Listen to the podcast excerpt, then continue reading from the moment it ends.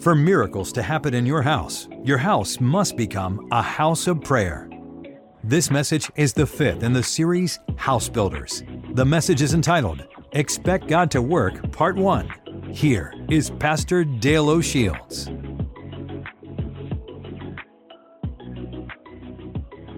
Grab your Bibles, your teaching sheets, as we turn our attention to our series of messages we're involved in. I'm talking to you about how to build a house, the importance of our houses, the value that God places upon them. I want to talk to you, especially this weekend and next weekend, about how to expect God to work at your house. How do you expect God to work at your house? One of the key concepts of the Bible is the word house. You find that actually in your English version, your international version of Scripture, you'll find the word house over nine hundred times. It's interesting to note how many times that God makes mention of your house. When you come to the New Testament, there's an interesting word in the New Testament for house. That's the word oikos, and that word really refers to a variety of things. It refers to anything that you are building with your life. Your life is a house. You are the temple of the Holy Spirit. You're building a household, perhaps in the family that you have. You have a house environment where you work at, that there's lots of things that are associated with your house. It's not just a physical structure. And it's also important to remember that when you're building anything, you're building your house, your life, or your family, or building anything that relates to you, your business, your work environment, that you can build it poorly or you can build it well. Houses are constructed sometimes very poorly and sometimes they're constructed very well. Jesus made reference to this in Matthew chapter seven, where he talked about a wise man and a foolish man. He said, the wise man built his house on a rock, and the foolish man built his house on sand. And both of the houses were tested by storms, and there was only one house that stood the test. That was the house that was built upon the rock. You can build well, you can build poorly. Obviously, our choice today is we want to build well. And to build well, we have to understand how to build well. You don't just accidentally sort of fall into a well-built house. There's something that you have to do. There are things you must engage in that's a part of that process. I want to talk, as I said today, about beginning to realize how God impacts your family, your house, your household, your life, everything that you're building with your life. How does God get involved with you in the building process? And today I'm going to share with you two things that I think will help you to understand a bit more about this. It may just simply be a reminder for you of some things that you already know, but we sometimes need to be reminded of things that we, we already know just to put them back into place in our thinking again and to be refreshed in it. And the first thing I want to remind you of today is that God is a God who answers household prayers. That God loves to respond to people when they pray in the context of their house. Miracles are one of the things that we all need. I'm going to talk in a few moments about miracles and how God does miracles in our lives and our families. But for a miracle to happen in your house, I want to talk to you about something that precedes that, and I want to talk to you about building a house of prayer. How do you create a house of prayer? Because miracles are a response quite often to our prayers. God will sometimes do a miracle just uh, sovereignly. He will work in our lives, but quite often miracles are the result of us asking God for certain things, us going to God in prayer. And for your house to be a house of prayer, you have to create an atmosphere of prayer in your house, in your life, in your family, in your work environment, and everything that you do, it needs to be saturated with prayer. And the unspoken, perhaps, but nevertheless, very real motto of your house needs to be, my house is a house of prayer. We are a praying house. We are a praying family. You perhaps have heard the old statement, the family that prays together stays together. And so you want to have this mindset, this atmosphere that you're working to create, this, this environment that says we are a house of prayer. We're, we're never going to be a perfect house, but we will be a praying house. And I will tell you this, if you learn to be a praying house, you will move, move further toward perfection than when you fail to do this. And so how do you become this person of prayer, this create this environment of prayer? How does your household have this atmosphere that says we are a praying house? Well, to be a praying house, you have to engage in the activity of prayer. And there are lots of different ways. I'm going to talk specifically about families for a few moments here, that families can pray together and create this environment. And then I'll give you some scriptures that back this up. We see some examples of this in, in, in the pages of the Bible. But there are lots of different opportunities that you have every day to pray, to create an atmosphere of prayer in your home. Every time that you sit down at a meal, it's a wonderful opportunity to stop before you eat that meal and to bow your heads and have your family bow their heads and say, Lord, thank you for the blessing of this food. We declare it being a blessing from you, and we thank you for it. one of the sad things that we see in our culture today, and I think it's a, a, really a statement about the, the degradation of our culture, is that we, we don't have as many family times together for meals, and then oftentimes we don't even pray when we sit down at a meal. And I will tell you, it's a powerful thing when you tell your children, before we have this meal, let's stop for a moment and let's thank God for the blessing, and let's do it whether we're at home or let's do it if we're in a restaurant. Wherever we are, we're going to bow our heads and say, God, thank you for the blessing of food in my life. Are you grateful for food? Are you thankful for the blessings God has given you? So you, you create that atmosphere. It's a wonderful thing before you go to bed at night that you grab those kids and bring them together and take about five or six minutes or ten minutes at the most and say, we're going to take some time today and pray just a little bit before you go to bed and uh, ask God's blessings on your life. And you not only pray, but have those kids learn how to pray as well. You're creating an atmosphere of prayer when you wake up in the morning as you're sending your children out to school. We've just started a new school year. What a wonderful thing it is to stop for a moment before those kids head to the bus or head to the school and say, honey, we're going to take just a moment and have a a word of prayer with you. See, prayer, you're, you're, you're creating an atmosphere, an environment of prayer. But when you create this atmosphere of prayer, I'm not talking about being hyper-religious and, and super-religious in the way that you, you, you speak the prayers to God. I think so often we kind of turn people off in the way that we pray, but your prayer needs to be just a natural part of your life, just how you communicate with God, that God is a part of everything that we do in this family. We're going to take time to communicate to him that he is invited into this home, that this is a house of prayer. Our house is a house of prayer. Now, in terms of this, there are lots of different ways that we could uh, take this, this, this particular study today, and I, I'm going to draw your attention to a few passages in the Bible. Let me take you back to the book of Genesis, chapter eighteen, and talk to you about Abraham for a moment. Abraham was a man of prayer. He created an atmosphere in his house that was a household of prayer. When God called Abraham, he was living in a place called Ur of the Chaldees, and God said, I'm going to call you to a new land, and he left the land of Ur of the Chaldees and eventually made his way to what we know today to be the promised land, the land of Canaan, the land that we know of Israel. And he comes into the land, he begins to walk through the land, and God says, I'm going to give this to you, you're going to have a son, you're going to have an heir, and this is going to be your land. You're going to walk through this land, and as I take you through the journey, I'm going to, every place that you put your foot, it's going to eventually be the land that will belong to your descendants. You'll be the father of a great nation. And so Abraham begins to walk through the land of Canaan, and one of the things you'll see as he walks through the land of Canaan, that he begins to build altars to God. He comes to different places. He'll stop and he will build an altar to God. And there at that altar, there will be sacrifices that will be offered to God, and there will be prayers that will be offered. Then he will go on his journey to the next place, and another altar will be built. But what you see is that Abraham is building into the culture of his family this idea that we are a family that worships God. We are a family that talks to God. We are a family that has a relationship with God. We build altars in our family. Do you have a family altar? Are you building altars with your family? And the Bible says of him, when Abraham, Abraham came to a place where his nephew desperately needed some help for him, from him, Abraham was prepared to give his nephew help because he was a praying man who'd raised up a household of prayer. Genesis eighteen, verse nineteen. God says these words about Abraham. I wonder if God could say these words about us. I chose him, God says. I chose him, and he will instruct his children and his What's the word there? His household after him, to keep the way of the Lord by doing righteousness and justice, so that the Lord may bring to Abraham what he promised. God is saying, I chose this man, Abraham, because I know something about him. I know that he's going to instruct his children in the right way. I know that he's going to establish a household that keeps the way of the Lord by doing what is right and doing what is just. God knew Abraham because Abraham had spent time with God. And so Abraham was this man that had a household of prayer, a household of faith, a household that built altars. Are you building altars in your house? Is your house a house of prayer? Let me talk to you about someone in the New Testament for a moment. His name is Timothy. Timothy was raised in an atmosphere of prayer. When Paul needed someone to travel with him and Silas in, a, in his missionary journeys after John Mark had deserted him. He was his first helper in the, in the, in the spreading of the gospel, but John Mark had, had now gone back to Jerusalem and no longer wanted to be a part of the missionary team in the same way he had been in the past. And so uh, Paul needed a helper, and so he, he chose this young man, Timothy, and I believe one of the reasons that he chose this young man, Timothy, was because Timothy had something in him that had been formed in his family.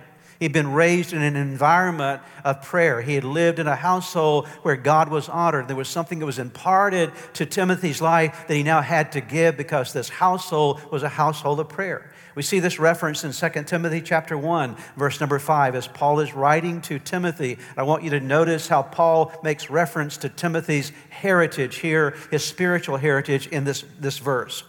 As I think of your strong faith, Paul writes to Timothy, that was passed, what's the next word there? What was it? It was passed down. That means it came from someone before him. It was passed down through your family line. It began with your grandmother Lois, who passed it on to your dear mother Eunice, and it is clear that you two are following in the footsteps of their godly example. Timothy says, to God, uh, Paul says to Timothy, Timothy, you've been raised in a godly environment. You had a grandmother that loved God. You had a mother that loved God. They taught you how to pray. Now you stand firm in what you've learned. The faith that you gained from your grandmother and your mother, you become a man of prayer and stand firm and stand strong in the ministry that I've called you to. It's an amazing thing when we're creating environments so we can pass down faith to the generations that are to come. Joshua was another man that had experienced this in his own life. Joshua was called by God to lead the children of Israel into the promised land after Moses died. And after many years of leading God's people through the promised land and securing their land, their homes and, uh, and driving out enemies, there was this moment that Joshua was about to die. He's going to pass on from his role in, in life and move into eternity. So he calls all the leaders of Israel together, and he makes a statement in Joshua twenty-four, verse number fifteen. But if serving the Lord seems undesirable to you, then choose for yourselves this day whom you will serve, whether the gods your ancestors served beyond the Euphrates or the gods of the Amorites in whose land you are you are living. But as for me and my, me and my what? So what are we talking about in this series? Building your what? Your house, okay? But as for me and my household, we will serve the Lord. So Joshua had made the decision that our house is going to be a household that serves God. Our household will be a household that is saturated with prayer. You see, that was a part of Abraham's life. It certainly was a part of Timothy's life. It's a part of Joshua's life. These are all examples of people who built this atmosphere of prayer. Can I ask you once again, is your house a house of prayer? It's the beginning part of the journey. The second thing I want to talk to you for a few moments about today that builds on this, once you learn to pray and learn to go to God, and we'll talk a bit more about that in a moment in terms of actually how you do that, but coming off the heels of that understanding that we've got to be a house of prayer, you then need to understand that God does household miracles when people pray. When you become a house of prayer, God does miracles in your house. God is a miracle-working God.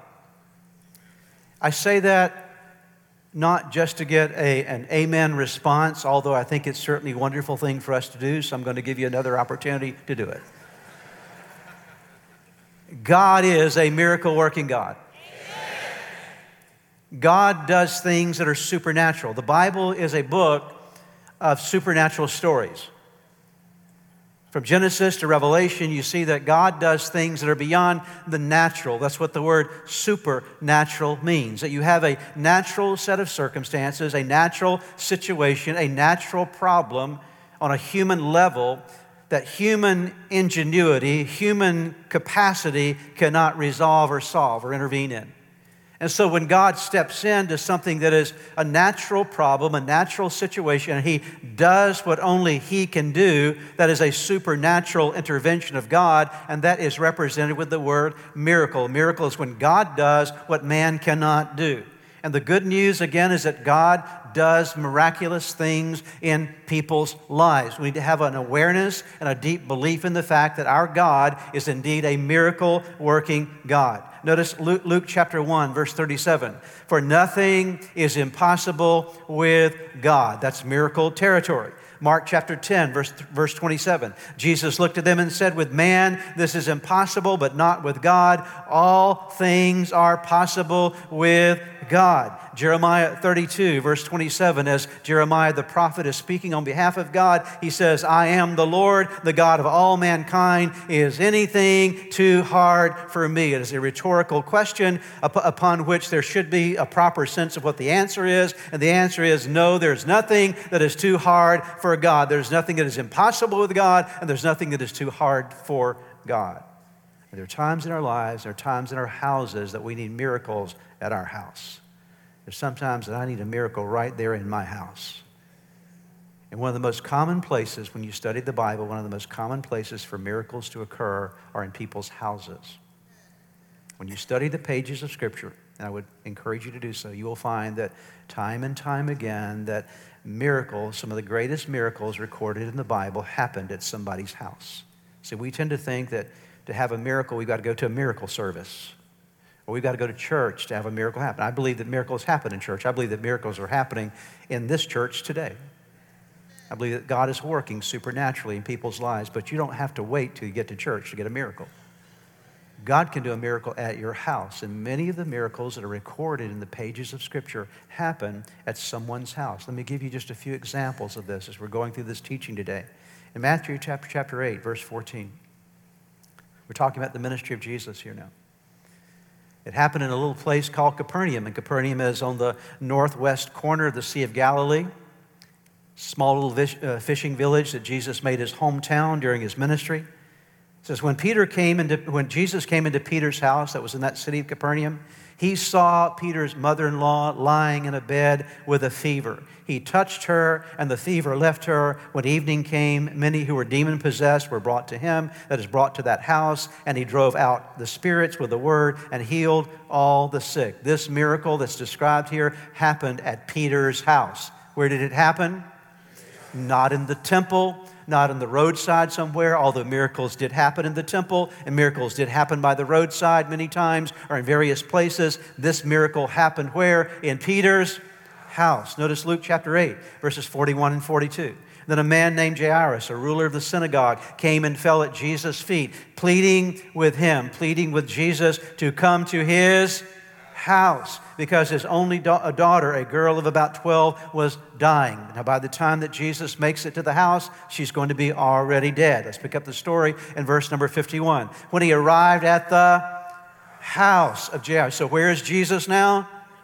He's at somebody's house. When he arrived at the house of Jairus, he did not let anyone go in with him except Peter, John, and James, and the child's father and mother. So he's going in where the girl was. But he took her, but he took her by the hand and said, "My child, get up." Her spirit returned, and at once she stood up. Then Jesus told them to give her something to eat. Where did this miracle happen?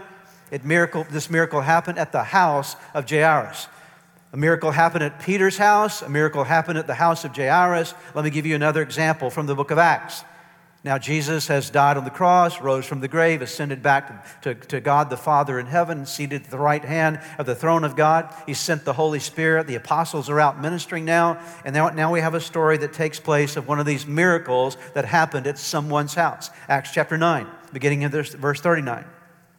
Peter went with them, and when he arrived, he was taken upstairs to the room, room being in somebody's house. Peter sent them all out of the room. Then he got down on his knees and prayed, turning toward the dead woman. So this is a dead woman, a lady who, who was a follower of Christ, but she's died. Her name is Tabitha, by the way. And so turning toward the dead woman, she's laying up in an upper room there in her house. Turning toward the dead woman, he said, "Tabitha, get up." She opened her eyes, and seeing Peter, she sat up. He took her by the hand and helped her to her feet. Then he called the believers and the widows and presented her to them alive. This miracle happened in Tabitha's house. So we see a miracle in Peter's house. We see a miracle in the house of Jairus. We see a miracle in Tabitha's house. I'm telling you, there are miracles for your house. Jesus shows up and he does miracles in your house. He loves to do a miracle in a house. He loves to show up in a house and do a work in a house. And what I want to tell you is how you get this happening in your house. I think all of us would say, I need some miracles in my house. And so how does this happen in, in my house, in your house? Let me give you an analogy of how we're going to talk about this today with three basic sections. It's a, an acronym for the word ask. I'm going to lay out for you, how do you have God work miracles in your house? The first thing you must do, I'm going to go back to what we talked about a moment ago and highlight it just a bit more, You have to be a person who is asking God for miracles. You have to be a person of prayer. You have to learn how to engage with God in prayer and to learn to take the big things to God in prayer and to learn to take the little things to God in prayer, to take everything to God in prayer, to make God your first court of appeal in anything that's going on in your life. That when your kids get sick, who's the first one you call on? You call on God. Now, you might be calling on God on the way to the doctor, by the way, okay, which is a fine thing to do. But sometimes we take off to the doctor. We never talk to God. Your kids get sick. God, I'm asking you for your intervention in this situation, and you do what's responsible in terms of taking care of them, in terms of the medical aspect of things, but you realize that when a problem arises in my life, my first court of appeal, the first one I'm going to is to God. My first cry, my first call is not going to be to somebody else. My first call is going to be to God. I'll tell you how many of us operate. The first time a problem comes up in our life, the way that we respond to a problem, we text everybody we know.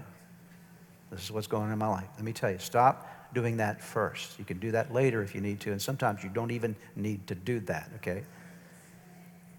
But you go to God and you say, God, this is what's going on in my life. I'm asking for your intervention. I'm going to God first. Say with me together, I'm going to God first. It doesn't mean that you don't do other things as well, but you go to God what? First. And when you go to God first, what you're doing is you're putting the priority of God. I'm asking you to engage in this. I'll tell you, your doctor will be a whole lot wiser if you prayed for him before you show up in his office. Okay? Amen? Amen. That surgeon that's going to operate on you is going to be a whole lot more skillful if you prayed for that surgeon before he operates on you or any of your family. And so you go to God first. You believe, God, you're my first court of appeal. When problems come up, I'm coming to you first. Then second of all, the yes, stand in and stand with faith. So I've come to God and said, God, I've got this issue going on in my family, I, I, in my house. I, I need your help. I need your engagement. I'm asking you to be a part of this situation. And then the second thing, you stand in and you stand with faith. You need to become a faith-centered person, that the circumstances don't shake me because I'm standing upon the promises of God's word. And that's what it means to be a faith-centered person, that now I'm not basing how I'm going to respond to the situation on the on a reaction of panic in the moment. No, I'm, I'm responding to this situation with a confidence that God has a promise for me in the midst of whatever I'm facing in my life. There's not a single problem. I don't know what your problems are today, but I can tell you confidently this today.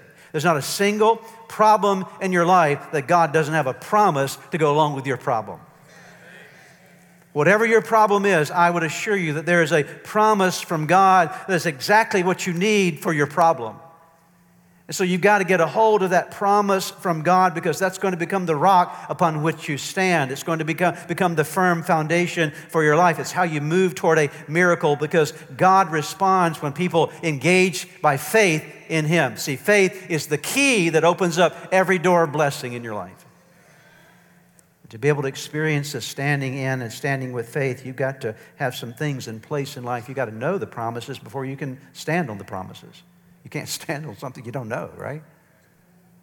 In Hosea chapter four, verse six, it says, my people are destroyed from a lack of what? Lack of what? Lack of knowledge. What you don't know, a lot of people, well, what I don't know can't hurt me. What you don't know can kill you, okay? For many, many years, centuries ago, they couldn't figure out why so many people were dying of different kind of uh, flu, flus and epidemics and things of this nature, because they didn't understand germs. They didn't understand uh, biology. They didn't understand the basics of how germs operate. And so it was only after they discovered uh, this, this whole issue of how germs uh, are propagated and so forth, they began to develop something called antibiotics. Anybody glad for antibiotics? Okay, a lot of people died before we had antibiotics because people didn't know how diseases operated. And so a lack of knowledge can destroy you. The same is true when it comes to the realm of your spiritual life. If you don't know the promises of God, you cannot stand on the promises of God. The psalmist said in Psalm one nineteen, verse one forty-eight, my eyes stay open through the watches of the night, that I may meditate on, that I may get to know and be aware of and fully engaged in your promises. Then you have to believe the promises. It's not just enough to know it. You've got to believe that these words from God are true and they are real for your life. See, God doesn't give you promises to raise false hopes. He gives you promises to believe in, because these are solid things to hold on to. In John chapter three, verse sixteen, here's an illustration of this. In John three sixteen, Jesus said, "For God so loved the world that he gave his only begotten Son, that whoever believes in him shall not perish, but have everlasting life." Let's break this apart for a moment. I'm going to show you how this works. For God so loved the world that he gave his only begotten Son. There's the action that God took for us while we were sinners. So we were away from God, and God loved us so much that he sent his Son into the world. That whoever, whosoever believes in him shall not perish, but have everlasting life. There's the promise. We've got the problem. We're away from God, and the action that God took to deal with the prom- deal with the problem. But then he gives us the promise that if whoever believes in him shall not perish but have everlasting life. And so if I am in a condition in my soul of not having a relationship with God, then I realize this is a promise that God gave. If I will put my faith in Jesus, then he will give me eternal life. Then what I'm doing then is I'm saying, God, I know now your promise. Now I believe it. And when you believe it, it becomes real in your life. There's a believing that says this is for me. Notice Joshua chapter twenty-one, verses, verse forty-five. Not one of all the Lord's good promises to Israel failed. Every one was fulfilled. Psalm one nineteen, verse one forty. Would you read it together with me? Let's read it aloud and loud. Are you ready? Here we go. Your promises have been thoroughly tested, and your servant loves them. Your promises have been what? Thoroughly tested. That means they've been put to the test and they work. Second Corinthians one, nineteen and twenty. For Jesus Christ, the Son of God, does not waver between yes and no. He is the one whom Silas, Timothy, and I preach to you. And as God's ultimate yes, he always does what he says. For all of God's promises have been fulfilled in Christ with a resounding yes. And through Christ, our amen, which means yes, ascends to God for his glory. What is that passage all about? That passage is a reminder from the Apostle Paul, inspired by the Holy Spirit, that every promise that God has in his book is a yes to you. It's a yes to you. And so we ask God, God, I have this, this situation going on in my household. I'm coming to you. You're my first court of appeal. I'm going to stand on your promises. I'm going to believe your promises. Now I'm going to claim your promises. They are now going to be mine. They're not just a distant promise out there, but now I'm taking this into my own life. I'm making it mine. I'm putting my name on it. I am, I'm, I'm signing the check. I'm countersigning the check that you've already signed. I'm laying claim to this in my life. This promise now belongs to me. It is mine because you've said yes to it for my problem and for my life. A lot of people can say, well, yeah, I kind of know the promises. Yeah, I believe them, but they never claim them for themselves. You know, in America today, there are uh, many times one of the ways that we give gifts to people is we give gift cards. I think all of you have gotten gift cards before, right? And we give gift cards to other people. It's an amazing way to give something to someone, and uh, not quite knowing perhaps what they want, so you give them a gift card. But one of the interesting things that happens with gift cards is we carry them around in our pockets, and many of them have balances on them. You might have a gift card in your pocket right now that has a balance on it. You know that in America today, and th- basically every year that goes by, there's about a billion dollars in unclaimed gift cards. If you have any in your pocket that you don't plan on using, please give them to me at the end of the service, okay? A billion dollars, think about a billion dollars of unclaimed blessing. I just wonder, I don't know this, this is a speculation, I can't prove this scripturally, but I kind of wonder that when we get to heaven, are we going to see all kind of warehouses filled up with stuff and God saying, you know, this this was all available for you, but, but you never claimed it. You never claimed it as a promise for your life. And so I had these blessings for you, but you never laid claim to it. And I believe there, there are warehouses perhaps in heaven waiting for blessings and miracles to be claimed in our lives, but you have to claim it. You have to say, now this is going to be mine, and then you, you rest in the promises of God. Notice Hebrews chapter four, verses nine through eleven. So we conclude there's still a full and complete rest waiting for believers to experience. That rest, I'm not going to read the rest of that passage. You can read it yourself. But it talks about that resting attitude. Now that I've asked God, I'm standing on his promises. I know what he said, what his promise is for my problem. Now based upon his promise for my problem, I'm going to stand on it. I'm going to believe it. I'm going to claim it for my life. I'm going to rest in that promise. Isaiah twenty-six three says, you will keep in perfect peace those who are, whose minds are steadfast because they trust in you. And so always remember, remember this. You can't have rest without trust, and you can't have trust that does not produce rest. Rest and trust always goes together. You're the most rested when you're the most trustful. You're the most at peace when you have a sense of trust in God. And so God says, I've given you the promises to trust in. Then you wait on God to fulfill that promise. Psalm one thirty says, I, verse five, I wait for the Lord. My whole being waits in his word. I put my hope. I want you to read together with me two other passages here as we're moving on to the final point in just a moment. But I want to remind you of what Jesus said in Matthew seven eleven. Would you read together with me? If you then, though you're evil, know how to give good gifts to your children, how much more will your Father in heaven give good gifts to those who ask him? James four two, you do not have because you do not ask God. What, what word is found in both of those passages? The word is ask. You've got to ask. You'll never have miracles unless you ask God, stand on his promises, and then thirdly, you need to keep an atmosphere of worship and gratitude and praise in your, in your environment. Now that I've gone to God, I've asked him, I've got a need in my life. I'm, I'm approaching you, God, with this need. I now know your promise. For me, I, I believe your promise. I'm claiming your promise. I'm affirming your promise. I'm resting in your promise. I'm waiting on your promise. Now, God, I'm going to move from that, that stage into an atmosphere of worshiping you and thanking you for what you're going to do.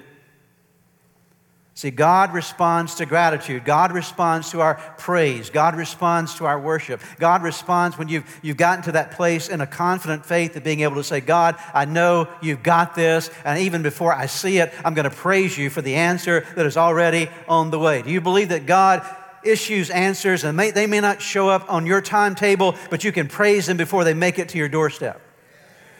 See, if you knew that a million dollar check was on the way, it may not have made it to your mailbox yet, but you know that it's coming. Would you be praising God already? Oh, you'd be walking around like a millionaire. Okay. I got a million dollars. Let me see the check. Well, it hasn't arrived yet, but I've got it. Okay. I know it's it's on the way. It's going to show up in the mail any day now. Okay. And that's how you're to walk when it comes to the promises of God. You may not quite have it in your hand yet, but you can still praise God for the miracle that is on the way. The miracle that is on the way. Philippians four, six, and seven. I love this passage, one of my favorite passages, one of my favorite renderings of this passage is from the Living Bible in Philippians four, six, and seven. Why don't we read it together again as we're coming to a conclusion today? Don't about, I think we could stop right there for a while, couldn't we? Okay. Don't worry about anything, continue with me. Instead, pray about everything. Tell God your needs and don't forget to thank him for his answers. Let's, put, let's push the pause button right there for a moment. Can we do that? Paul, inspired by the Holy Spirit, says to us, to you, you, you, you, every one of you today, don't worry about anything. God says, don't worry about anything. Are you worried about something today? Don't worry about anything. But pray about everything. Now, if you don't pray, you need to worry. Your worry's not going to do you any good, but it gives you something to do, okay? They said that worry's like a rocking chair. It never never, it never goes anywhere, but it gives you something to do, okay? And so here we're in this situation where you're, you got a problem, you got a need in your life, and so God says, don't worry about anything, but however, you do need to pray about everything. So don't worry about anything, but pray about everything. Tell God your needs. Now, he could have stopped there, but he didn't stop there. And he, he continues this instruction session with, with the Philippian believers and with us as well. And he adds this element to his teaching. And don't forget to thank him for his answers. So we get the pray about everything part. We get the tell God about your needs part. But sometimes we forget this part, that to, to, to thank God for his answers. God, I want to thank you as I'm telling you what my need is. As I'm telling you what I'm going through in my life. I don't want to stop just by just telling you. I want to also add to this my gratitude for the fact that you are doing something, that you are God, that you see what I'm going through, that my confidence is in you, and that the answer is on the way. I don't know when it's going to arrive. I don't know exactly what package, that what, what the package is going to look like when it shows up at my house, but I thank you that you're working in my life. I thank you. So I don't worry about anything, but I pray about everything. I tell God my needs, and then I don't forget, don't forget, don't forget to thank him for his answers. Now then he says, if you do this, if you do what? If you don't worry, instead pray and tell God about your needs and tell him what's going on in your life and thank him If you do this, you will experience God's peace, which is far more wonderful than the human mind can understand. His peace will keep your thoughts and your hearts quiet and at, boy, don't you love that, at rest, as you do what? See, again, notice the, the, the, the, the connection between those two words, the juxtaposition of those two words, rest, peace, peace, rest. Those come together. Rest and trust. They always work together. As you rest, as you trust in Christ Jesus. Pray with thanksgiving. What's the message for us today? The message is just a quick reminder. We're going to continue with this theme next weekend. You got to expect God to work, and to expect God to work, you need to realize that God answers household prayers. Is your house a house of prayer? If not, would you begin to make it a house of prayer? Not in some hyper-religious sort of way, but just in a natural way that we're, we're a family that prays. We pray at this house. As for me and my household, we're going to pray together. As for me and my household, we're going to serve God. And to expect that as we do pray, to realize that God does miracles in houses. One of the most significant things to remember is you don't have to be at church to get a miracle, okay? Miracles happen at church. Yes, they do. But miracles can also happen at your address as well, because God wants to show up at your house and do his supernatural work. Would you bow your heads together with me as we pray? Father, thank you for your word. We're grateful this morning for the word of God and for you speaking to our hearts and lives today. We're grateful that you're a God that cares about houses, Lord, that there, there's a, a, a passion in your heart, a desire in your heart to show up at our house. And God, I pray this morning in the name of Jesus that there would be an awareness in each one of us, Lord, that you want to work at our address, that you have a desire to work in our businesses, our lives, our homes, our families. God, you want to show up and do miracles there. And so let that become very real to us. Lord, let us learn to ask you for things that are needed in our life we don't have sometimes because we don't ask, and help us to ask with faith, with confidence, with assurance that you're the God that hears, you're the God that will answer us in your timing, in your way, according to your will. We ask this in your name. I would like to close today by giving you an opportunity to ask Jesus to be the Lord of your life. Would you pray with me right now? Right where you are, just simply bow your head with me, and I'm going to give you a prayer to pray, and you can simply speak this prayer out, whisper this prayer out, and from the sincerity of your heart, call upon God, and I promise you that he will hear and answer you. So let's pray together. Start by simply whispering the name Jesus. Let there come uh, from your heart just the declaration of his name. Say, Jesus, I know that, that I am a sinner, that I have fallen short with you. I'm sorry for all of my sins. Jesus, I believe in you. I believe that you are God's Son. I believe that you are the Savior of the world. I believe that you died on the cross for my sins. And I believe that you rose from the grave, that you are alive today. Now pray these words. Say, Lord Jesus, come into my heart. Come into my life. Forgive me of my sins. Give me a new start in you. I commit my life to you. In Jesus' name, amen.